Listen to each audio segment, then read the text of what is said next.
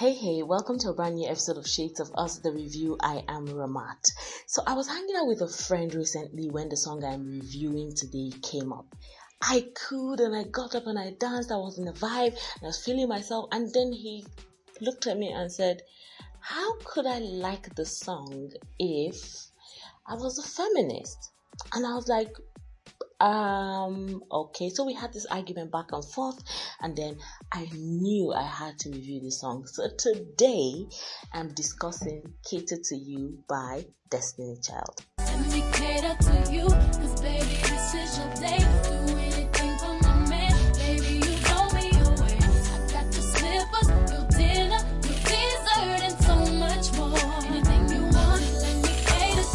Okay, so let us start with some facts about the artist and the song. As usual, I start with the artist, Destiny Child.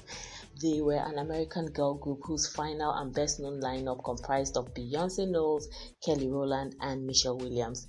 The group began their music career as Girl's Tyme. It was formed in 1990 in Houston, Texas I hear that place is all sorts of horrible, but okay, I'm gonna pass. After years of limited success, the quartet comprising of Beyonce, Kelly, Latavia Robertson, and LeToya Luckett were signed in 1997 to Columbia Records as Destiny's Child. The group was launched into mainstream recognition following the release of their best-selling second album, The Writing on the Wall. Oh goodness, this was released in 1999 and it contained songs like bills, bills, bills, and say my name. Goodness, the memories this is taking me to. God, these were my jam. But okay, I need to relax. Despite critical and commercial success, the group was plagued by internal conflict, a lot of legal turmoil. There was back and forth because Robertson and LeToya Luckett attempted to split from the group's manager, who happens to be Beyonce's father, Matthew Knowles and technically Kelly's father, you know. So um, they said he was playing the favoritism game with Beyonce and Kelly, that he was putting them in front, and of course, well, he he was their father, so it doesn't excuse what he did, but you can tell why he would probably have been playing the favoritism game. Now, in early 2000, both Robertson and Luckett were replaced by Williams and Farrah Franklin. However, showing that there was so much problems with the group at that time. Farrah Franklin didn't even last more than five months. After five months, she was done and she left, which made the group the trio that ended. Everybody knew that, that was the Destiny Child that we all grew up with. Now, their third album, Survivor, which was released in 2000, and whose theme was like an interpretation of what happened in the group and whatnot. Most people, that's what they felt in the public anyway. Um, produced worldwide hits like Independent Woman, Soldier, and Bootylicious. Oh my goodness. This is taking me to so many places. I think I really have to relax because every song I'm mentioning right now is my jam. Now, in 2002, the group decided that they were going to pursue their solo careers, and that's when Kelly released Dilemma with um, Dilemma with um, Nelly, and it was such a beautiful song, chart topping, um, fantastic. Everybody played it, and I heard, well, I didn't know until doing this research that Beyonce had to push the release of her own album, Dangerously in Love, to allow Kelly get her time in the sun fantastic. And then um, michelle appeared on broadway about that same time. And so everyone was doing well for themselves. But then they reunited after two years and released their fourth and final studio album destiny fulfilled in 2004 and they had hits like lose my breath and soldier. And in in that year they were giving us the jam man oh my god and then i must admit that destiny fulfilled the concert the final one was like the best thing i had ever seen and not like I was there to watch it or anything. You know, we watched on CD. That's what we did those days, right? So, it was just such a beautiful expression of an end, and I absolutely loved it.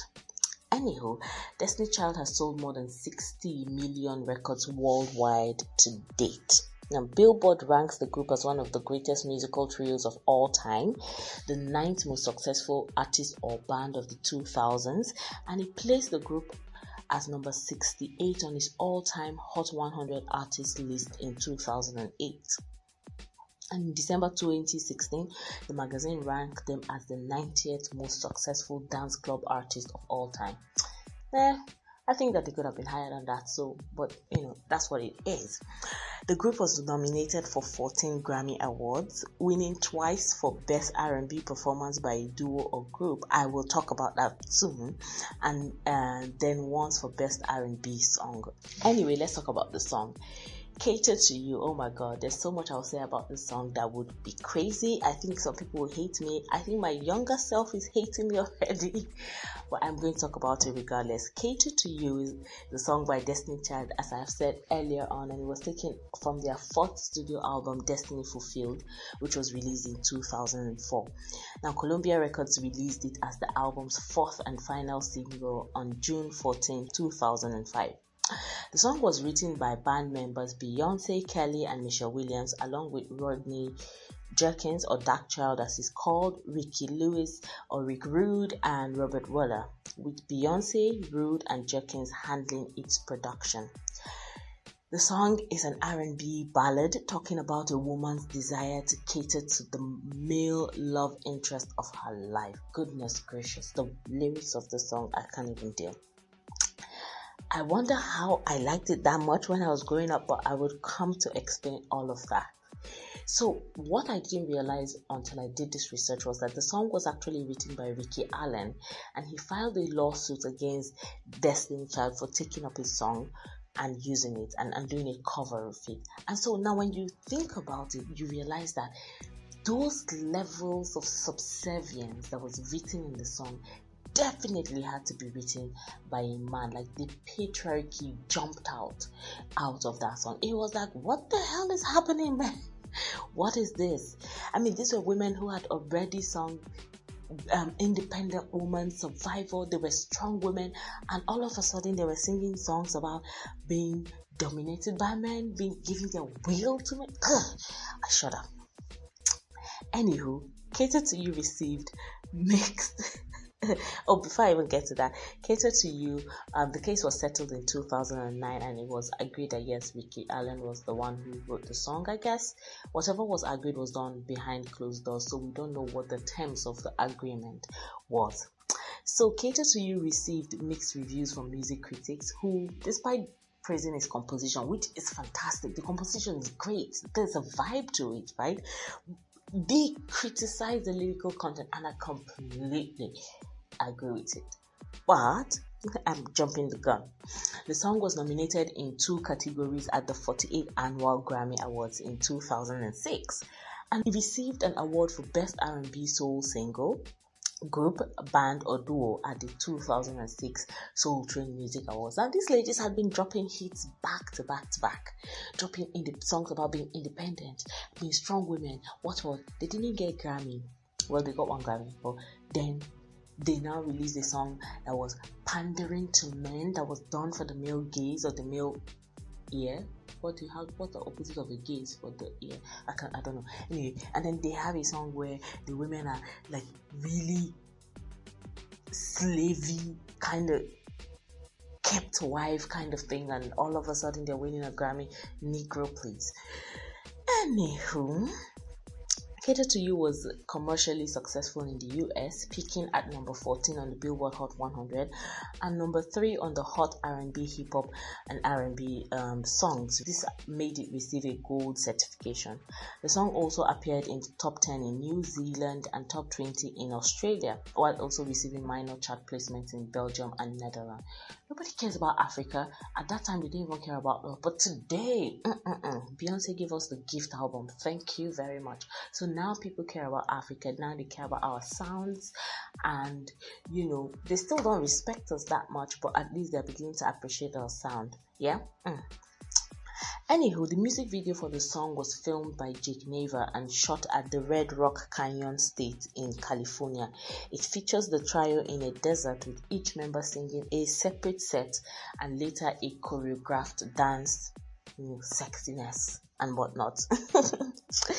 so, to promote Cater to You, Destiny Child performed the song during uh, several televised appearances and at the 2005 BET Awards. Of course, that was the song they had to perform. In addition, Cater to You was added to the set list of Destiny's Child's final tour, Destiny Fulfilled. I talked about that, and Loving It in um, 2005. Both Beyonce and Kelly Rowland performed the song during their solo tours after Destiny's Child disbandment. A cover of Cater to You was performed by Usher and Babyface at the 2005 World Music Awards as a tribute to the group due to due to the fact that they were splitting and we will no longer have Destiny Child. Though we must have said there's a possibility that Destiny Child would reunite, probably for a tour, or I don't know if it's going to be an album, but there, there are big rumors fingers crossed because you know anything that has Beyonce has me going. but let me relax. So yeah, that's what we need to know about the um what do you call it? Uh the song. So now I need to talk about some critic, a little bit of criticism before I move on to the favorite and least favorite part of the song. And today is going to surprise you. So lyrically, Cater to You talks about females wanting to submissively serve their male love interest. I have said this already, and um, I think it was it was off, but generally most people agree with it because in the second edition of the book introducing cultural studies, the authors argue that the song contains lyrics that objectified women. I agree. Mm-hmm. It also said that it was talking about gender roles, about like things like keep herself up, keep it right, cater to their man. Ugh. Providing him with dinner, you know, that could be fine if he's also doing it. Giving him a foot rub if he's also doing it. A manicure, fetching his fetching his slippers. Girl, please. There's just so much that's crazy about the song, but you know. An editor writing in the Times of India found that the theme in Cater to You was feminine assertiveness what the hell was he talking about? He said that the women come off not much as lovers, but as full service romantic servants. I agree with that, the last part, and because it came out of India, you know how they do things. Mm-mm-mm. Anyway, so having said that, this is usually the point where I talk about my favorite and least favorite parts of the song. Every other thing I said you can find on Google, but you know, let's get into it in my part, right? So I need to put this caveat though. When the song dropped in 2005, I probably loved. I absolutely loved it. I'm not even going to lie. I was crazy about the song. The entire song was a vibe, and honestly, I was a schoolgirl who probably had some puppy love for some guy. And at that age, the song was such a beauty. It was awesome. It made me happy, gave me feelings that I never knew I could feel. However, if the song had dropped today, there is no way on Beyonce's internet that I would like it. Like, hell to the no. Like most of uh, the critics have said, um, and I mean, the criticism was horrible. It was there. It was like, nah, nobody likes the song. But like most of the critics have said, the song was pandering to men, and this level of subservience is not something I want to ever do with what I know now, with what I believe now, with now. Uh-uh. So today I'm going to talk about the most cringe-worthy parts of the song instead of my favorite parts. Number one, Beyonce's part about being purposeless without her man. Don't know if I need to reassure you my life will be purposeless without you. Like seriously, purposeless without a man. Wow. anyway, I'm going to move on. The second part Kelly bending over backwards because of the fear of another woman getting him. And now, whatever I'm not fulfilling, another woman is willing. Girl, whether you like it, keep it right, keep it tight, do whatever you want to do. Mm this man would leave if he wants to leave. I think, thankfully, we are at an era where women are no longer believing that, oh, if a man cheats or he steps out or he walks away, that it's on me. No, it's on him. Negro, go.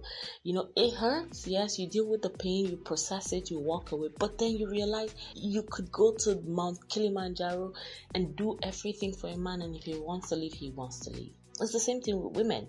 You can do a man can do everything for a woman, and if she wants to leave, she wants to leave. Partners, human beings are intrinsically I don't want to use the term evil, but that's something that's close, right? So people do what they want to do regardless. Yeah. My third most cringe-worthy part of the song was um, still Kelly, talking about staying in shape for a man.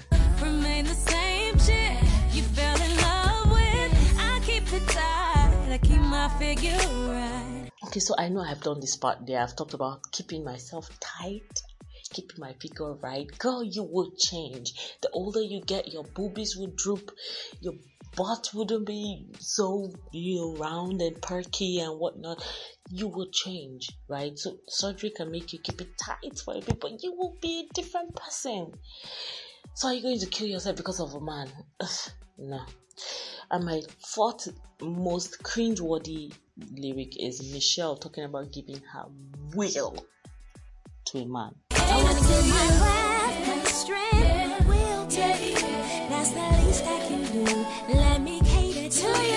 My goodness, like her entire will, I cannot deal. Mm-mm. I cannot deal. I feel like falling out of my chair right now. Anyhow, so as much as these parts were cringe-worthy and, and made me unhappy to hear, and in today's world, I'm like, ah, what the hell are you all talking about? I have a part that I really like about the song, and which I would say would be my most favorite part of the song, and it's where Beyonce tells her man that he inspires her. You inspire me to be better, you challenge me for the better. Sit back and let me pour out my love letter. So I think the goal should be to have partners who inspire each other to grow to be better, and that cuts across male or female. It's something that you know should be the ideal so I don't have a problem with that line. Spouses should inspire themselves. So I'm taking it in good faith that it's not that he just inspires her and she doesn't inspire him. I'm taking it in good faith. Anyway, I think Destiny Child was bullied into doing this particular song.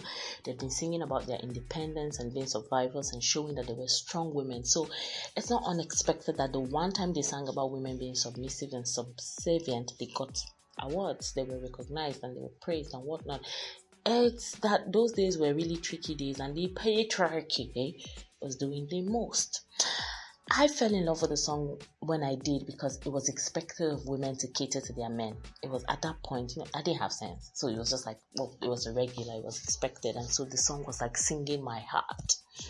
But I can say I was still shackled in societal conditioning, and quite frankly, when I hear the song today, I am reminded of my 16 year old self who was a budding woman and one beginning to understand the intricacies of love. So, yes, when I hear the song, it's my 16 year old self that's having the vibe and dancing and feeling, oh, good, but you know, not my old self today. So my friend asked if I would um, ever do anything in the song because you know feminist and whatnot. My response was yes, but this is conditional. If I am getting the very same energy from the person I'm with, I could give this kind of loving. Like I would fetch your slippers if you fetch my slippers. I'll give you a rub if you give me a rub. I would cater to you if you cater to me. So it's a two-way street, not a one-way thing. And I know I'm supposed to be gangster and whatnot, but if you do love someone you, and they love you right back, I think you would want to please them as much as they please you. What I would not stand for is if these things are expected of me because I'm a woman. Thunder fire you. Regardless, whenever the song comes up, even right now, I will still feel the goosebumps all over my skin and the warm feelings in my belly. The song is, you know, tied to a memory, it's tied to a time. I was carefree, I was happy, I was a baby, you know, and it will still remain a good song for me. Lyrically, I think the song is meh. I can do, but the vibe is great. It is really, really great. So, I'm going to rate the song an 8 over 10 for delivery and because my 16 year old self is rioting I just shot on one of her faves. But that is my opinion. Have you heard the song? What do you think about it? Share your views in the comment section. Let's talk about it. Do you agree with me? Do you disagree? Do you want to fight me? I'm here for you. Go, guy. Whatever gender identity you choose. And remember that you can suggest a song that you'd like to see reviewed, and I will definitely get on it for you. That's about it on the show today. Listen to the end of this podcast to find out ways to contact me. And don't forget to tune in every Tuesday, Thursdays, and hopefully Saturdays at 1.05 p.m. West African time for more of Shades of Us. It's hugs and kisses from Mamat. Bye, yeah.